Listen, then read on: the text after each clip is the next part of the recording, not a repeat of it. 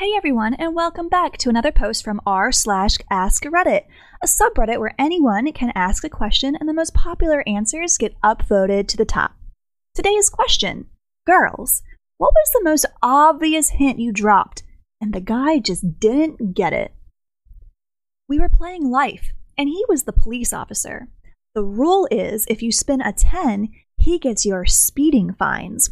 I literally pulled open my button down and exposed my breasts and said, What can I do to get out of paying this? He said, Ma'am, I am an officer of the law. Are you trying to prostitute yourself to me? A couple of days of flirting and sexual innuendo later, I literally had to spell out that I was trying to screw him. We've been together six years now. I'm the guy in this situation, but I couldn't help not sharing this story. In college, this girl I was really into asked if I wanted to hang out at my dorm and drink and watch Netflix. She came over and we were watching and drinking on the couch in the living room, per my suggestion. Things are going good, and about an hour into it, she says, Oh, let me see your room. So we go to my room. She takes her shoes and socks off and immediately sprawls herself out on my bed and says, Oh my god, your bed is so comfortable. I responded with, We live in the same building. It's the same bed as yours. She left about 10 minutes later. We were talking about canoes, and I said, I'm like a canoe because I'm wet, and you can go inside of me. And he said, Canoes aren't really wet. He told me my hair looked nice. I said, But it would look nicer with your hands in it. He said in a very confused tone, You want me to style your hair? When my boyfriend and I had just started dating, we were laying down watching a movie. But this was a small bed, and he was being respectful and giving me space. I kept wiggling backwards so I could get closer to him.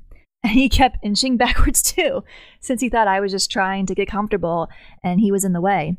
He ended up sitting in a chair next to the bed. Three years later, we are still together, and I still think it's pretty funny. He told me that when he was in the chair, he purposely left his hand next to me in case I wanted to hold it. But I guess I missed that sign too. He didn't get out of the bed because he was uncomfortable. He truly thought he was taking up too much space and didn't realize I was trying to cuddle. I threw my panties at him, and he kept explaining God of War lore. After chatting for hours on top of a mountain from sunset until like 2 a.m., sharing a blanket, me leaning my head on his shoulder, telling him he's attractive, etc., he turns to me and says, How do you tell if a girl is into you? This just happened a couple of weeks ago to my boyfriend of three years. Me undresses and lays naked on the couch, waiting to bone. Him makes dumb joke. Oh, you're naked. That's so weird. Me dies a little bit inside. I'm a guy, but once I had an experience where I took the hint but still got rejected. A girl had asked me if I lost my virginity yet. We were both in high school. When I said I hadn't, she said that I could practice on her whenever I want. Mind you, we were walking home after school because we lived close by. I try to act on this hint when we get to her house, and she said she was only joking and doesn't want it to be weird with us as friends. So, answering in lieu of my late wife here, I, the husband, am dumb. Like, really dumb. She and I met and became friends very quickly, but I didn't know she apparently had a huge crush on me. I thought she was out of my league, and apparently she thought I was out of her league too but she couldn't stop the feels. She rubbed her feet on me while we were talking, asked me in detail about my package, gave me her phone number with the line, Hit me up if you want pizza and sex.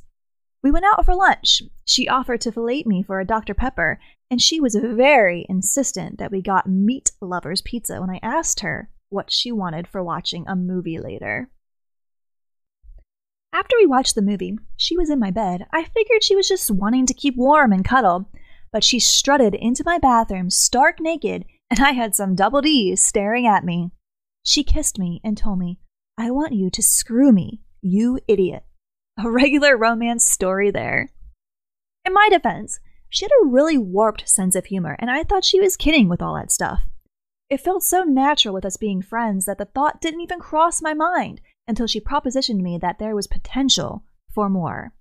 I'd had some really effed up exes, and I thought romance was something where I had to jump through hoops for the other person and wait on them hand and foot.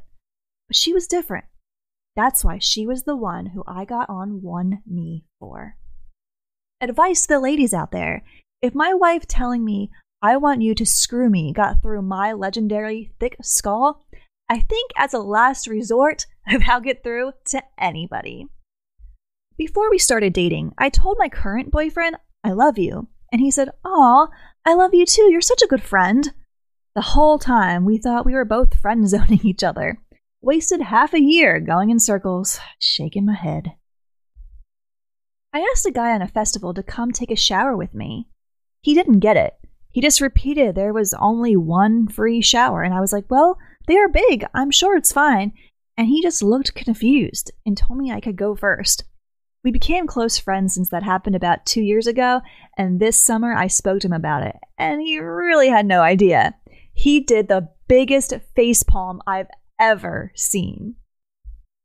Before my boyfriend asked me out, he kept hinting at the fact that we were both single, and everyone thought we would be cute together. I was like, yeah, not realizing he was trying to ask me out. Guy here I was invited back to study by one of the girls in my class at her apartment. We're about a half hour in, and she says she might take a shower. I'm like, okay, kind of random, but okay.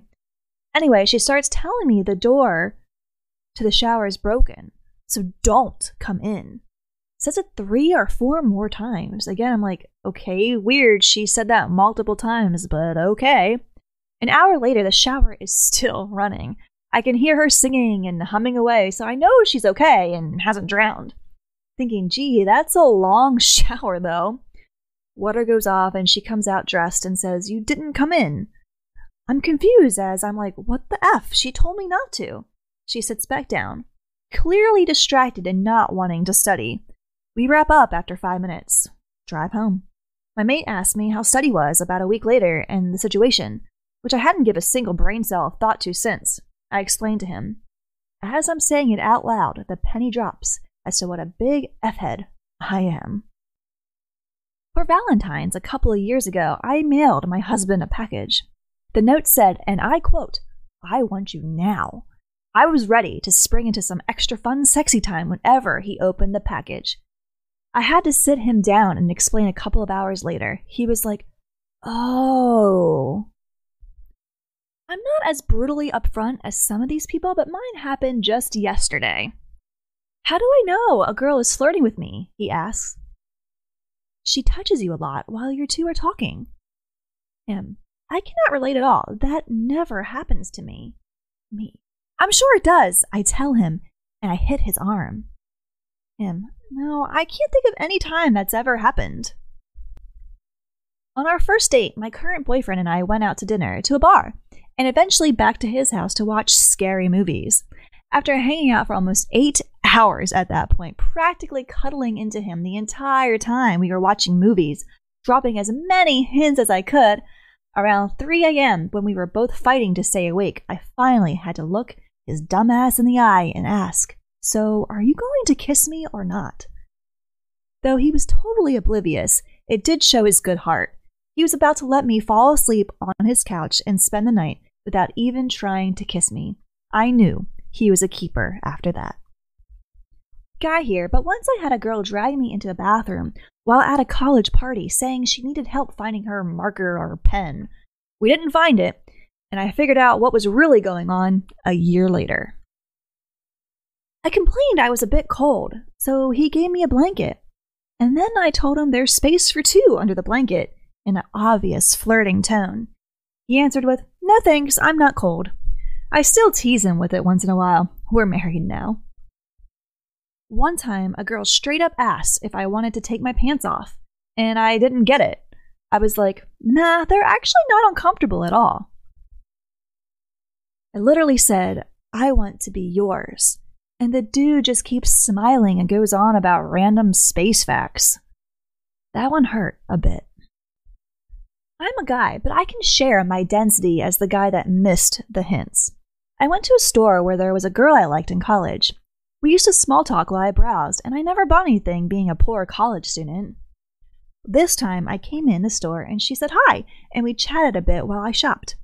She complained, I'm going to be home alone tonight. My family is out of town. I replied, Oh, that's too bad.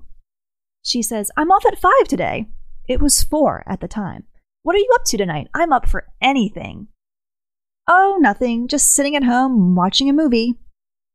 My brain must have completely self destructed because the conversation ended there. I never saw her again after that. She either quit or was avoiding me. I must have been in a daze from school to miss that cue. I had a girl invite me to her house once just to show me her posters. They were all of Harley Davidson motorbikes, and she said she's never ridden a Harley before.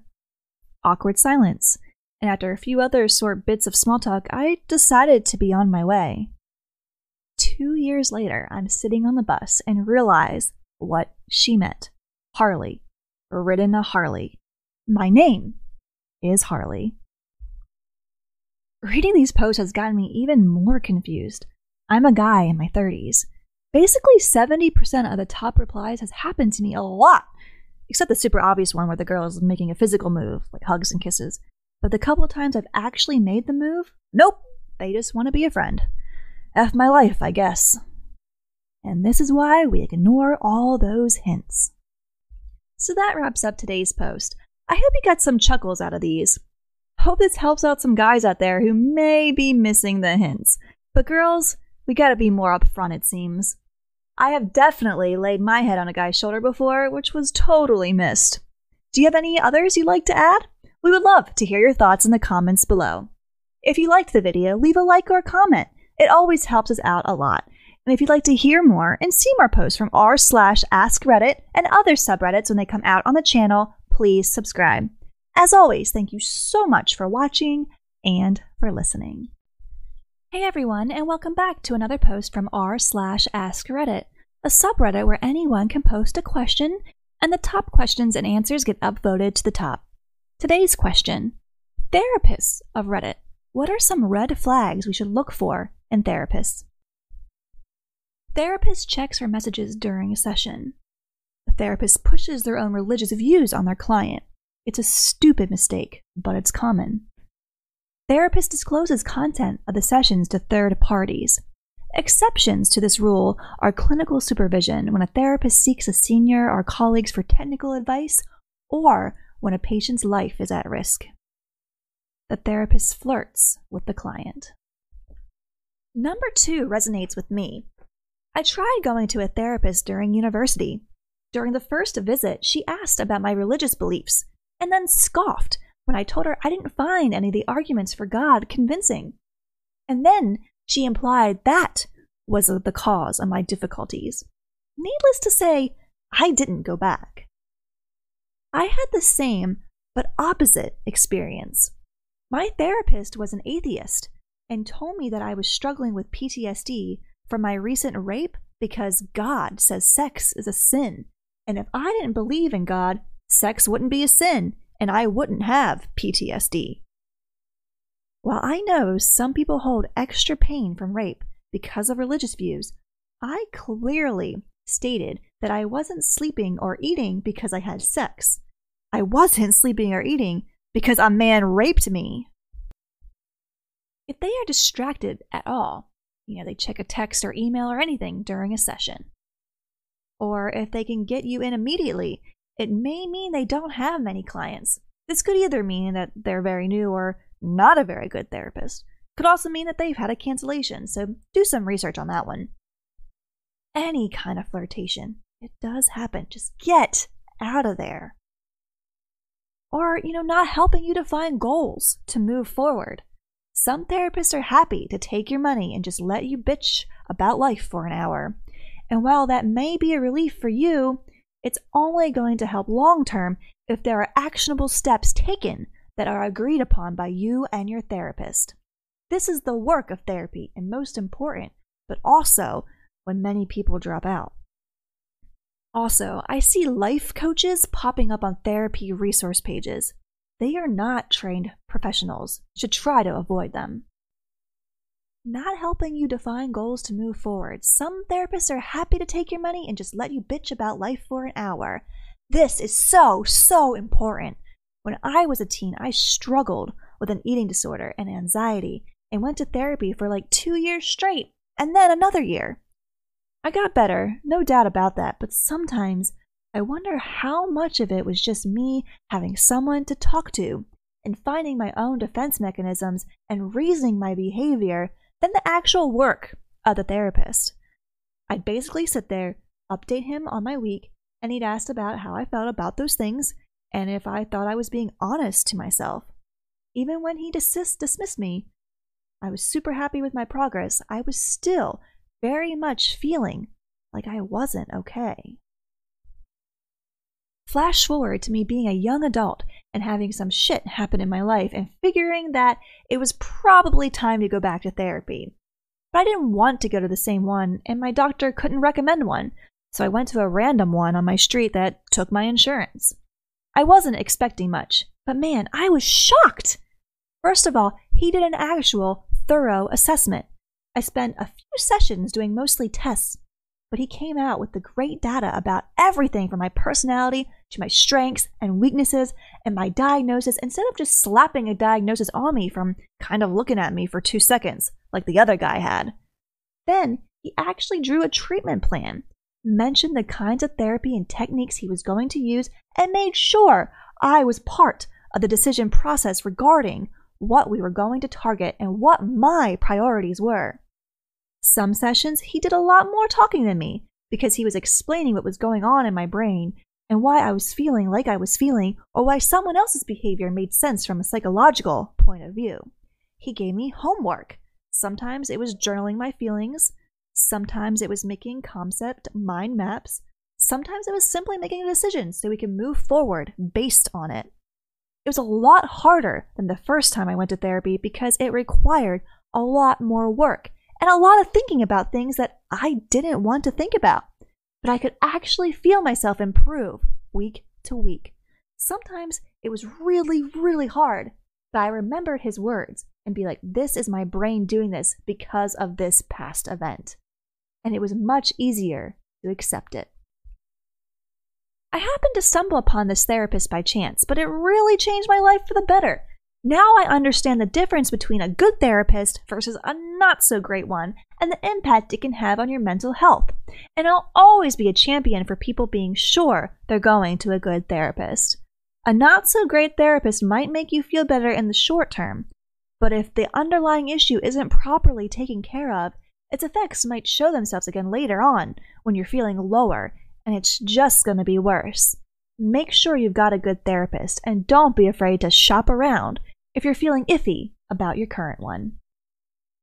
If they immediately try to present you with answers to all of your problems, not lead you to your own solutions, there's a major distinction there. I went to the first initial therapy session and I explained I had just broken up with my boyfriend, transferred from what I thought was my dream school to a local school, and was considering going back to the first school, and how lonely I was. She told me that the initial therapy session was just to talk about my goals, but was not a legit session. The only thing she told me to prepare for next session was to look at college majors between the two schools. I came back the next session ready with all my school information about what majors stood out to me, and she berated me for still feeling unhappy and lonely, and seemed pissed that I didn't do any self work in the week between the initial consultation and the first real session, she kept saying therapy isn't magic, and that if I wanted to see results, I needed to put in the work outside the session. Um, we didn't even get into the actual therapy yet. She insisted I only wanted to go back to my original school because it's a party school and I wanted to party. This is not true at all. She told me I was enabler because I was okay with my ex being tipsy around me, even though we also agreed that he's not an alcoholic. She told me that I made a lot of mistakes. It scared me away from therapy for a year. I finally went back to free counseling sessions offered through my university, and my new therapist was absolutely incredible. Completely changed my whole view on therapy. My university therapist was amazing too, He was the first person to ever say to me, Thanks for sharing that with me. I now use that phrase in my day to day life to respond when people are vulnerable with me. If the therapist works in a lot of things about themselves and their lives.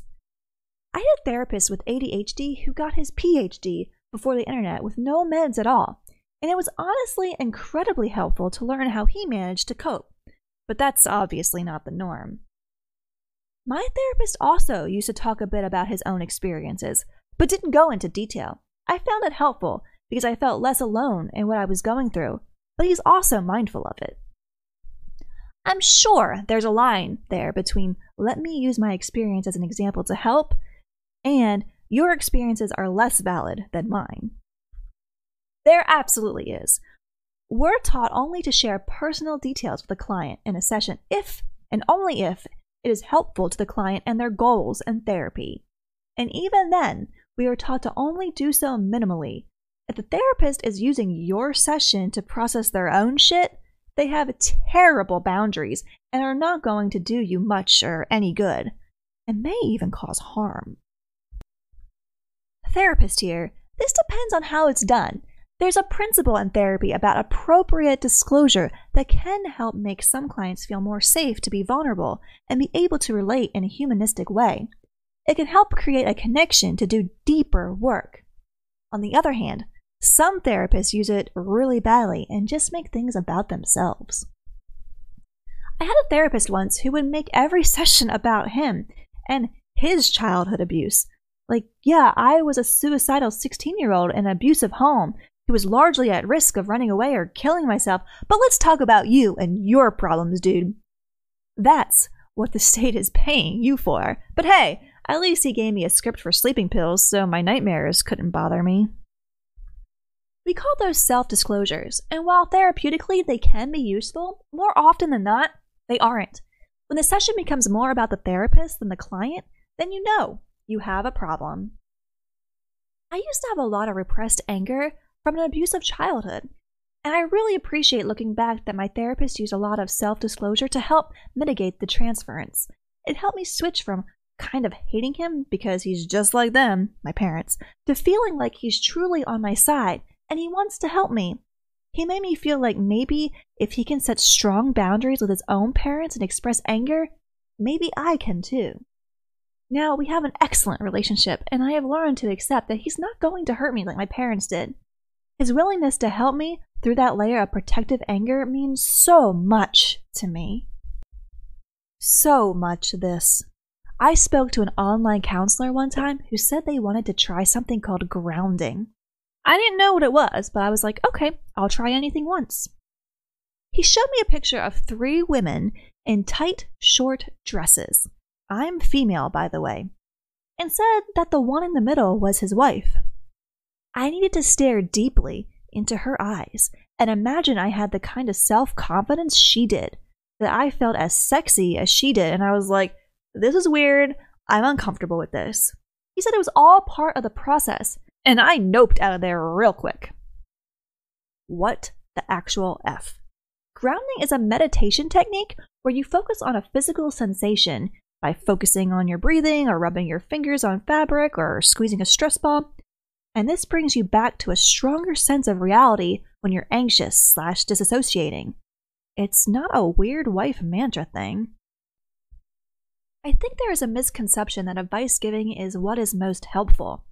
Therapists don't often give advice, but rather they offer alternative perspectives and create space for a collaborative approach to explore new ways of overcoming obstacles.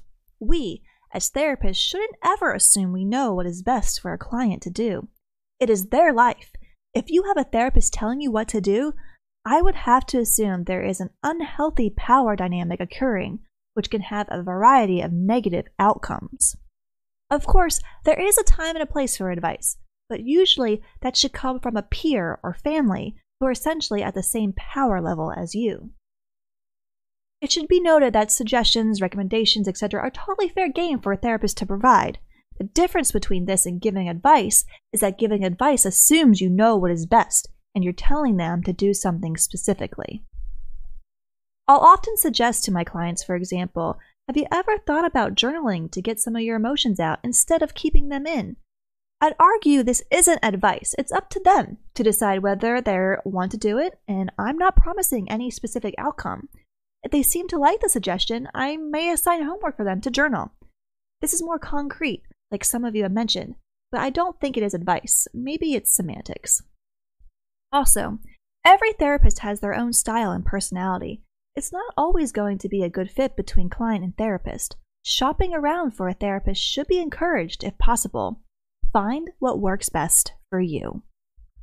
My experience as a patient as well my therapist inspired new perspectives that made me think differently about my problems. That was the part of therapy that helped me the most. Sometimes you are so focused on a thought or a way to think about a problem that you just need someone to help you take a step back and look at it from another angle. My worst counseling experience was a bereavement counselor after my partner died. She asked me, Are you angry that he left you? And when I said no, absolutely not, it wasn't his fault he got cancer and he would have done anything in the world to be able to stay with me. She said, Well, I'm angry at him for leaving you. It was so effed up. Who the F was she to say that? I didn't go back. What the actual F? I'm just a volunteer in some online support groups, and I would never express such an idiotic sentiment to a person experiencing loss. I had a therapist who, for three sessions in a row, grilled me about why I wasn't sexually active, dating, etc. He then told me that, you know, I really think it's important that you have these experiences now because people pair off in their 20s and get married. And if you don't have these experiences, you'll be left behind.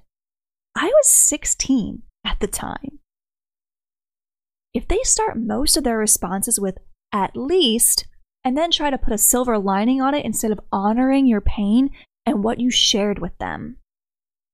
My use of the word honor in this context is meant to convey that you take a person's hurt and trauma seriously. Don't diminish or downplay what someone went through or how it affected them. Instead, respect what they've been through and how they got through it so you can focus on healing. Damn, I'm not a therapist, but I think I do have a bad habit of doing this when my friends are venting to me. I'm going to knock that off immediately. Yeah, most people don't want that. Here's a three step guide to be a good, supportive listener. 1. Validate. Wow, that does suck. 2 sympathize. I'm sorry you're going through that. Three, empathize. I couldn't or wouldn't want to go through that either. Here is where you can offer advice if they are looking for it. If it were me, I would do this. Just remember, sometimes people just want to vent and aren't necessarily looking for advice. Do whatever variation of this needed, and you'll be a happy, supportive listener and hopefully make the person venting feel better. I would also add Is there anything I can do to support you in this if they aren't looking for any advice? Therapist here, the big three are as follows talking about themselves in a way that is too detailed or detracts the attention and focus from you. Advice giving. We are not here to tell you what to do not referring you on when an issue is out of their competency. For example, attempting to treat LGBTQ issues without training or skills with that particular population. I like to take this time to remind everyone that it's important to find a therapist with whom you can click. If their personality is a clash with yours, or their modality doesn't work for you, it's fine to find someone else. Hell, it's even expected. This is kind of my own personal style showing in a way, but I'm of the opinion that if every session the therapist is talking more than the client, there's something very wrong. It's a little normal for them to interrupt you to focus on something you said here and there, or direct you if you lose your way. But if they're yammering on and you can't even talk about what you wanted to, I'd say that's a pretty big red flag for me. That said, I'd still say give it a couple of sessions before deciding on that, because the first session can often mean a lot of information gathering, so they have to touch on a lot of things. So that wraps up today's post. I personally love the advice on how to be a good supportive listener. I think this is huge for any type of relationship. Do you have any personal experiences with a therapist that just didn't work out? Do you have any other red flags you'd like to add to this list? We would love to hear your thoughts and stories in the comments below. If you liked the video, please leave a like or a comment. It always helps us out a lot. And if you'd like to hear more and see more posts from r slash AskReddit and other subreddits when they come out on the channel, please subscribe. As always, thank you so much for watching and for listening.